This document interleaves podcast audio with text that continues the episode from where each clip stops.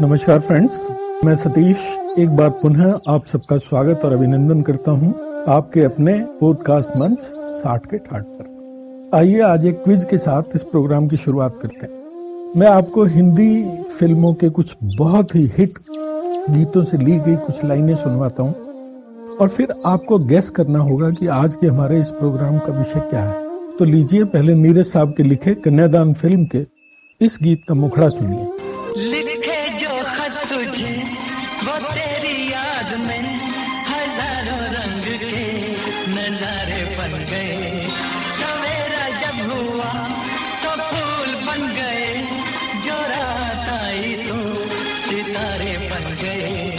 और अब सुनिए नीरज साहब के ही लिखे प्रेम पुजारी फ़िल्म के इस गीत का मुखड़ा।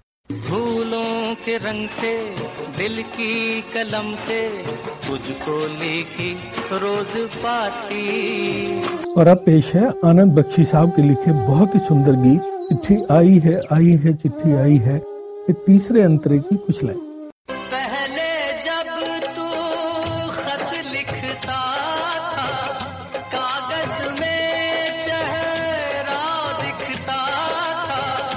अब आप गेस कीजिए फ्रेंड्स और बताइए कि आज के इस पॉडकास्ट का विषय क्या? अ, क्या कहा आपने?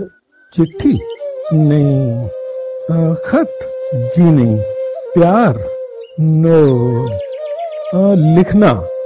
जी हाँ बिल्कुल ठीक कहा आपने। हमारा आज का विषय है हस्तलेखन यानी पेनमैनशिप साथियों आपको याद होगा कैसे कुछ साल पहले लिखना एक बड़ी बात होती थी।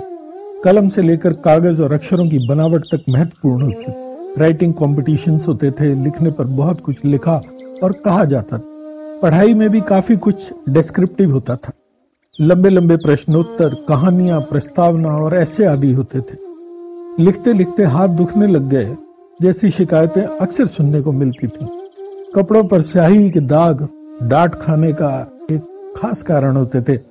खत लिखना भी अपने आप में एक कला थी। एक सुंदर से कागज़ पर अच्छी सी कलम और स्याही से दिली एहसास से सराबोर प्यार की चाशनी में डूबे भावनाओं से भरपूर और नए नए शब्दों को बड़े कलात्मक और आर्टिस्टिक तरीके से लिखा और उकेरा जाता था।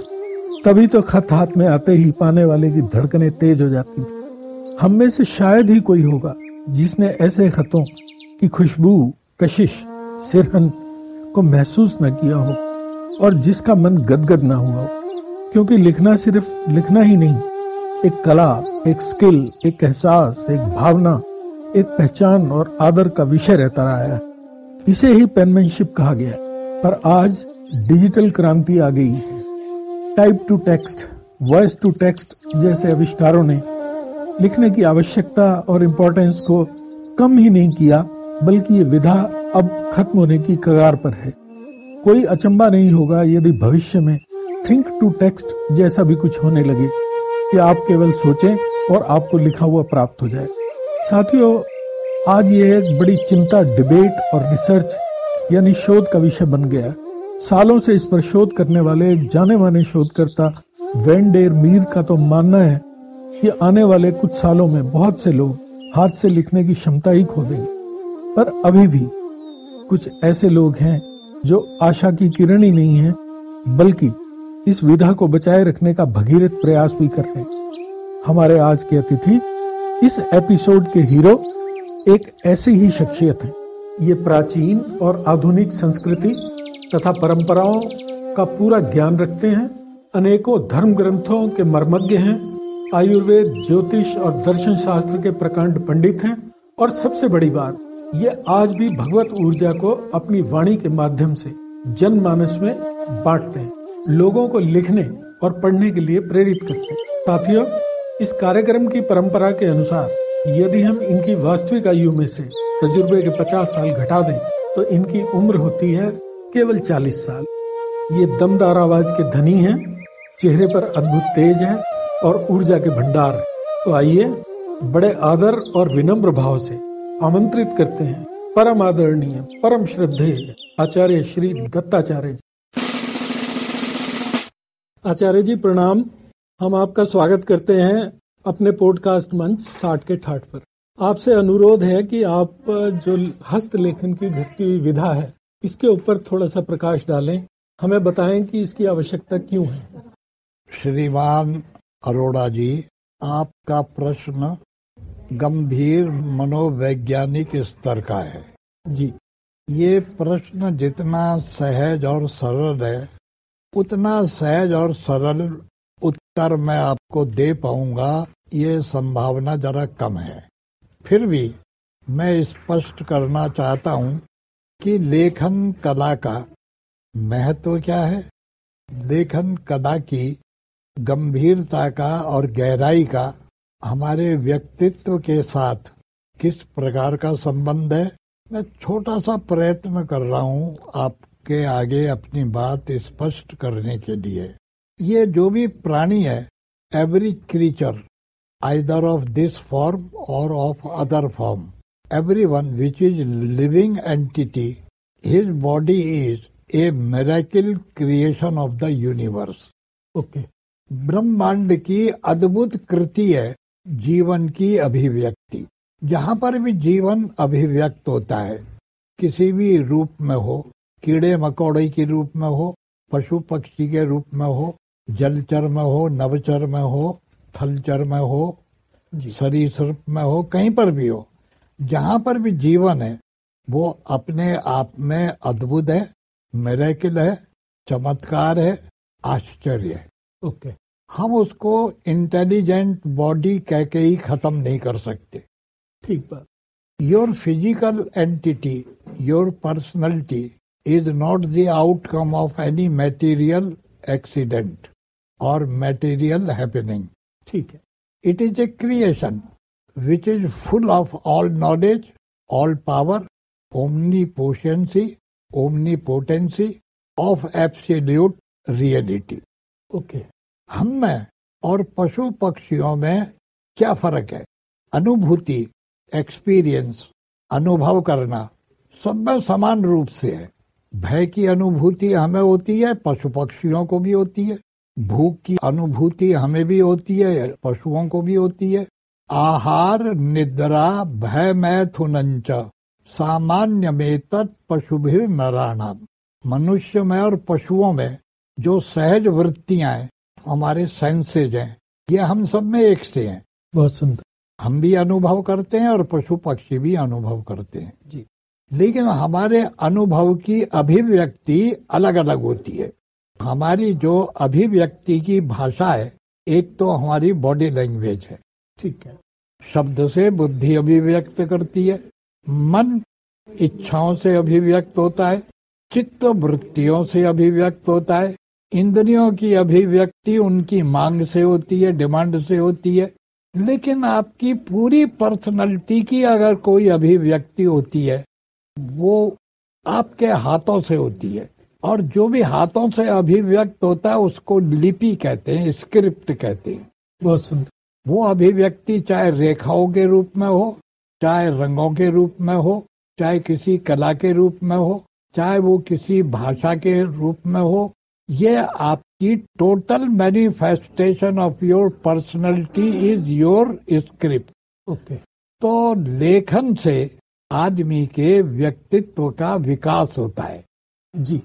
हमारे शरीर में जितनी भी अभिव्यक्ति करने वाले सेंसर हैं उन सबको हार्मोनाइज करके जब हम अपने अनुभवों को आगे लाते हैं वो हमारे लिखने के विधान में आता है।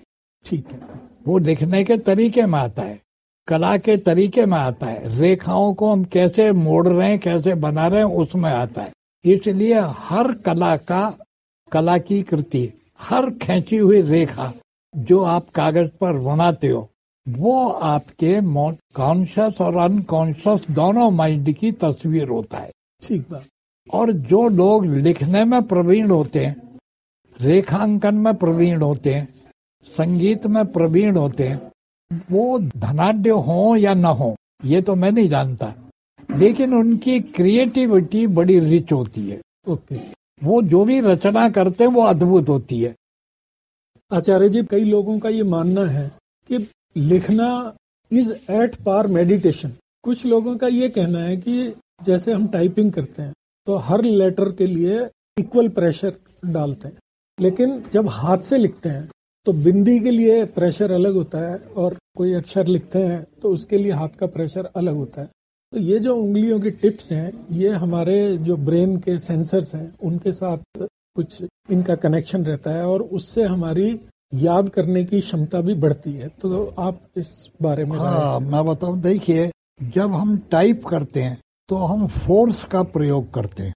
ठीक है। लेकिन जब हम हाथ से लिखते हैं उस समय क्या होता है कि हमारी total attention total awareness focus हो जाती है एक जगह पर वो जो स्थिति होती है वो एक प्रकार का डीप मेडिटेशन होता है ओके okay. इसलिए लिखने का अभ्यास जिन लोगों को होता है उनमें सेल्फ कंट्रोल की ताकत होती है ओके okay. आप टाइप करेंगे तो आप में फोर्स का प्रयोग करना तो आ जाएगा लेकिन फोर्स को कमांड करना नहीं आएगा कमांड करने के लिए तो you must write on paper तो इसके लिए क्या प्रयास करना चाहिए आचार्य जी? क्या कुछ मतलब हम लोगों को कैसे मोटिवेट करें कि भाई आप दो पेज चार पेज पाँच पेज लिखना चाहिए? या जो आने वाली पीढ़ी है जो इससे अब दूर होती जा रही है? देखो एक आप बच्चों को एक बात समझाइए। बच्चा हो चाहे बड़ा हो कि तुम्हारी अगर पर्सनैलिटी कॉम्प्लिकेट है उलझी हुई है पैराडॉक्सिकल है विरोधाभासी है वो इन हारमोनी नहीं है। अगर आप राइटिंग का प्रयोग करेंगे तो आपकी नेचर बदलनी शुरू हो जाएगी। Okay it is a medicine ये तो बहुत बड़ी बात आपने बताई है जी। हाँ आपकी जो स्कैटर्ड पर्सनैलिटी है that will be a unified integrated personality okay बहुत अच्छी बात। आचार्य जी इसका कोई आध्यात्मिक पहलू भी है? कोई हमारा कल्चरल क्योंकि मैंने एक जगह पढ़ा था वो कहते हैं कि हस्तलेखन हमारी कल्चर का अभिन्न अंग है। देखिए जो हम सोच रहे हैं वो ही हम कर रहे हैं। ठीक है। लेखन का मतलब क्या है? मैं जो सोच रहा हूँ जैसे मेरे इमोशंस हैं जैसी मेरी फीलिंग्स हैं जैसी मेरी अनकॉन्शियस डेडिकेशन है जी वही शब्दावली आएगी अपने आप आपकी। ठीक है। इसलिए जो लोग लिखने में चतुर होते हैं वो शब्द की वैल्यू को जानते हैं। They know how to use the a proper word in a proper place okay इसलिए जो लोग लिखने का अभ्यास नहीं कर पाते हैं, वो न कंसंट्रेट कर पाते हैं, न उनके पास सेल्फ कमांड होती है। आजकल की प्रॉब्लम क्या है? सारे बच्चे कंप्यूटर में काम कर रहे हैं। पेपर वर्क को कम से कम कर दिया जा रहा है।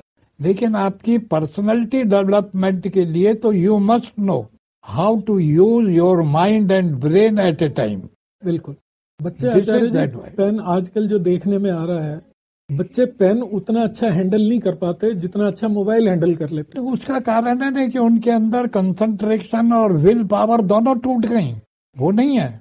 इसलिए जो बच्चा विल पावर नहीं है स्कैटर्ड पर्सनैलिटी का है और उसका माइंड अनस्टेबल रहता है आप उसको राइटिंग में डालिए ना बढ़िया राइटिंग कराइए उसकी पर्सनैलिटी चेंज हो जाएगी।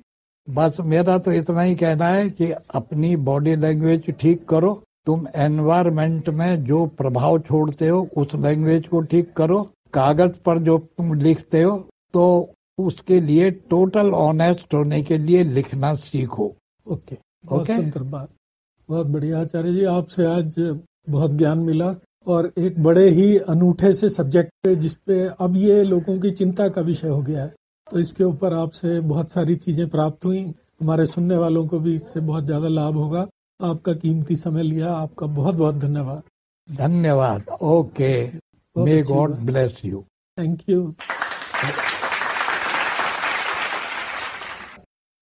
friends आदरणीय दत्ताचार्य जी ने इस विषय के कल्चरल पहलू पर हम सबका बड़े ही ऑथेंटिक और सरल ढंग से मार्गदर्शन किया। आइए अब हस्तलेखन के वैज्ञानिक पक्ष को जानने के लिए बातचीत करते हैं लखनऊ के जाने माने न्यूरोसाइकेट्रिस्ट मानसिक रोग और नशा मुक्ति एक्सपर्ट ट्रेनर और counsellor MBBS MD doctor Vijeet Jaiswal से। तो लीजिए, उन्हें कॉल लगाते हैं।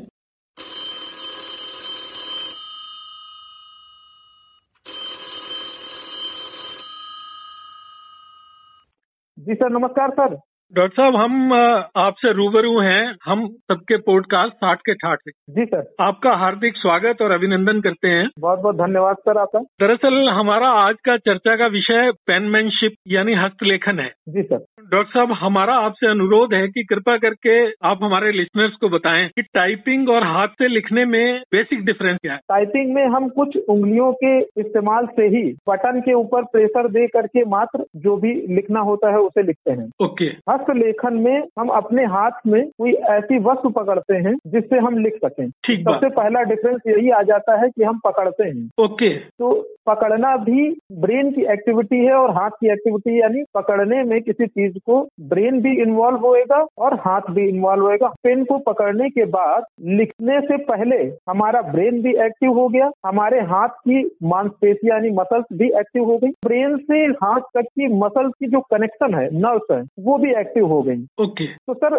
तीनों चीज़ों का एक मिश्रण तैयार होता है जिसके द्वारा हम लिखना शुरू करते हैं। टाइपिंग में इतनी चीज़ें इन्वॉल्व नहीं होती है। ओके तो एक बेसिक सा डिफरेंस जो ये है इन्वॉल्वमेंट ऑफ़ एक पेरिफेरल मसल जो है हाथ की उंगलियों की के बाद उसके ऊपर बड़ी मसल्स होती हैं मांसपेशियाँ होती हैं उनका इन्वॉल्वमेंट होता है। उसके बाद ब्रेन से जो हाथ का कनेक्शन होता है वो भी ठीक तरीके से स्टेब्लिश होता है तभी हम अच्छी राइटिंग में लिख पाते हैं। दूसरा एक डिफरेंस मैं बताना चाहूँगा। एक हैंड राइटिंग एक्सपर्ट रहे हैं। मिस्टर मिकेल ट्रेसबोल्ड करके। इनके एक फ्रेंड थे जो कुछ दिनों के लिए अपने घर से बाहर रहे। उन्होंने अपने हाथ से एक लेटर लिख करके अपने घर पे भेजा। उस लेटर को जब हैंड राइटिंग एक्सपर्ट के सामने प्रेजेंट किया गया तो इन्होंने उस लेटर को देखने के बाद ये कहा कि ये लेटर शो करता है कि जिस व्यक्ति ने इसे लिखा है वो कहीं ना कहीं अवसाद से ग्रस्त है। ओके ये तो सच में मतलब कमाल है अपने आप में। जी जी। की हैंडराइटिंग से इतना ज़्यादा पहचाना जा सकता है चीज़ों को। व्यक्ति के इमोशंस जुड़े होते हैं सर। बहुत बढ़िया। डॉक्टर साहब एक दूसरा हमारा प्रश्न आपसे ये है जी सर। कि जो हाथ से लिखते हैं ये जो हस्तलेखन की विधा है इसके लाभ क्या क्या हैं? सर इसके लाभ तो इतने हैं कि मैं यहाँ पे शायद फ़ोन पे आपको गिनवा भी ना पाऊँ लेकिन कुछ जो हाँ। कुछ जो मुझे लगता है कि सभी को पता होने चाहिए और उसका फ़ायदा सभी को उठाना भी चाहिए। बिल्कुल। एक सर इंसिडेंस मैं थोड़ा ज़्यादा टाइम नहीं लूँगा आपको बहुत शॉर्ट में बताऊँगा। आज ही का इंसिडेंस है। ओके। म, मैं अपने एक कलीग डॉक्टर साहब हैं उनके फादर साहब से जो डिमेंशिया की जिसका मैं उनका ट्रीटमेंट कर रहा हूँ डिमेंशिया की प्रोसेस जो कि साठ साल के बाद याद रखने की क्षमता में कमी होने का होने का जो लक्षण होता है डिमेंशिया की जो बीमारी होती है ठीक है। उसके ट्रीटमेंट में ये चीज़ें बहुत सहायक है लिखना क्योंकि जो वो लिखेंगे वो उनकी मेमोरी में जाएगा। करेक्ट अब सवाल उठता है कि वो उनकी मेमोरी में जाएगा कैसे? ऐसा कौन सा सिस्टम है? तो जो साइंटिफिक एविडेंस है इसका सर जी। वो ये है कि जब हम लिखते हैं तो हमारे ब्रेन में एक रेटिकुलेटिंग एक्टिवेटिंग सिस्टम काम करता है। आरएएस जिसे बोलते हैं। ये एक्टिवेट हो जाता है जब हम पेन पकड़ के लिखते हैं। उस समय हमारे ब्रेन का जो फ्रंटल एरिया है जो फ्रंटल कॉर्टेक्स है उसका उसी का सिस्टम है ये। उसको एक्टिवेट कर देता है और हमारा फोकस जो है उस कंटेंट पे बढ़ जाता है। बहुत अच्छी बात। तो जब हमारा फोकस बढ़ेगा तो निश्चित रूप से वो चीज़ें हमारी मेमोरी में ज़्यादा लंबे समय तक लास्ट करेंगी। जितना फोकस हम चीज़ों को पढ़ेंगे या लिखेंगे उतना लॉन्ग टर्म में वो अपनी मेमोरी में रहेगा। सारी उम्र हो गई लिखते लिखते डॉक्टर साहब लेकिन ये नहीं पता था कि ये इतनी गहराई तक जाके चीज़ें घूम के दिमाग में सेटल होती हैं। जी सर। सर इसके अलावा जो हमारा फ्रंटल लोब है जो जिसमें राइटिंग का इफ़ेक्ट आता है हाँ जी। वहाँ से ही से ही हमारे ब्रेन का जो रीजनिंग इफ़ेक्ट है यानी चीज़ों को तारतम्य के द्वारा या सवाल जवाब के द्वारा रीजनिंग से किसी चीज़ को हल करने की बात आती है प्रॉब्लम सॉल्विंग की बात आती है या जजमेंट निर्णय लेने की जो क्षमता है प्लान करना की चीज़ों को हम लाइफ में कैसे या जो भी प्लानिंग है किसी भी तरह की प्लानिंग है वो सारी चीज़ें हमारे फ्रंटल लोब से होती है फ्रंटल कॉर्टेक्स से होती। ओके तो ऑब्वियसली जब हमारा रेटिकुलेटिव एक्टिवेटिंग सिस्टम यानी फ्रंटल कॉर्टेक्स एक्टिवेट होगा तो हमारे याद रखने की क्षमता के अलावा इन सब चीज़ों में भी फ़र्क आएगा। यानी हमारी बढ़ती एज के साथ में हमें प्रॉब्लम सॉल्विंग कैपेसिटी हमारी मेंटेन रहेगी। At least okay. अगर लॉस नहीं होगी डिमेंशिया की वजह से तो मेंटेन तो रहेगी कम से कम। और निर्णय लेने की क्षमता हमारी मेंटेन रहेगी। करेक्ट इन समराइज वे मतलब आपका कहने का आशय है कि जैसे एक तो याद करना बहुत अच्छा आ जाता है। निर्णय लेने की क्षमता आ जाती है प्लान करने की क्षमता आ जाती है चीज़ों को समझ पाना आसान हो जाता है। जी सर बिल्कुल सर। तो डॉक्टर साहब जैसे छोटे बच्चे हैं जी सर। वो अगर हाथ से नहीं लिखते हैं तो उनके भी आगे फ्यूचर ग्रोथ में और चीज़ों में कुछ फ़र्क पड़ेगा? डेफिनेटली पड़ेगा सर क्योंकि पहले शुरुआत में तो बच्चे लिखना नहीं शुरू करते हैं। शुरू के समय में तो बच्चे सुन करके ही याद रखना ज़्यादा ठीक कर समझते हैं और उसको बोलना ठीक समझते हैं। ओके लेकिन जो जो जो जो वो पेन पकड़ के लिखना शुरू करेंगे तो फिर वही एक्टिविटी शुरू हो जाएगी कि ब्रेन में जो रेटिकुलर एक्टिवेटिंग सिस्टम है वो जितना एक्टिवेट रहेगा बच्चे की मेमोरी उतनी शार्पन होती जाएगी। ओके। तो बच्चों में भी मेमोरी को शार्प रखने के लिए ऑब्वियसली लिखना एक बेहतर उपाय होगा। ये तो समझ में आता है डॉक्टर साहब की ये बहुत ज़रूरी है हाथ से लिखना। ये न केवल हमारी एक कल्चरल धरोहर है बल्कि ये हमारे मानसिक विकास के लिए हमारे शारीरिक विकास के लिए और। एक ऑलराउंड पर्सनैलिटी डेवलपमेंट के लिए भी इसकी बहुत ज़्यादा आवश्यकता है।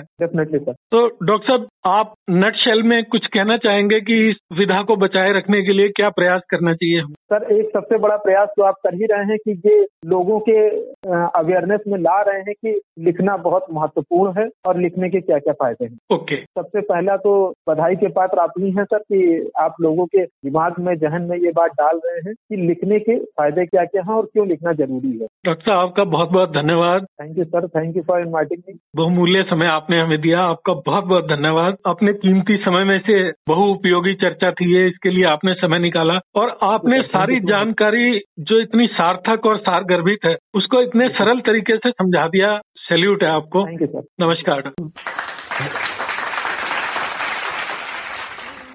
साथियों, हमारी आज की चर्चा का विषय था पेनमैनशिप यानी हस्तलेखन। इसका कम हो जाना एक बहुत गंभीर विषय है। मैंने इसको इसीलिए चुना कि कम से कम हम में से कुछ लोग भी, यदि हमारी इस धरोहर को बचाने के लिए कुछ प्रयास करें, बहुत अच्छा होगा। हम सिर्फ़ इतना करें, थोड़ा बहुत हाथ से लिखें, और कुछ नहीं तो खत लिखें, पत्र लिखें, और फिर देखें क्या आनंद आता। अरुण जेमिनी जी कहते हैं, हर फैसला होता नहीं सिक्का उछाल के, हर फैसला होता नहीं सिक्का उछाल के। ये दिल का मामला है, जरा देखभाल के। मोबाइलों के दौर के आशिक को क्या पता, रखते थे कैसे खत में कलेजा निकाल के। माखनलाल चतुर्वेदी जी भी बहुत सुंदर लिखते हैं, बीज जब मिट्टी में गिर जाए, वृक्ष तब उगता है मित्र, कलम से स्याही गिरती जाए, पत्र पर उगता जाता चित्र। थोड़ा सा दूसरों को लिखने के लिए प्रेरित करें, अपने बच्चों को इसका महत्व समझाएँ और, एक प्रयास करें इस बहुत बड़ी विधा को बचाने। साथियों, आशा करता हूँ आपको आज का ये प्रोग्राम अच्छा लगा होगा। इसी तरह के किसी और रोचक, ज्ञानवर्धक, ऊर्जावान पॉडकास्ट के इंतज़ार में हँसते रहिए, मुस्कुराते रहिए। टाटा!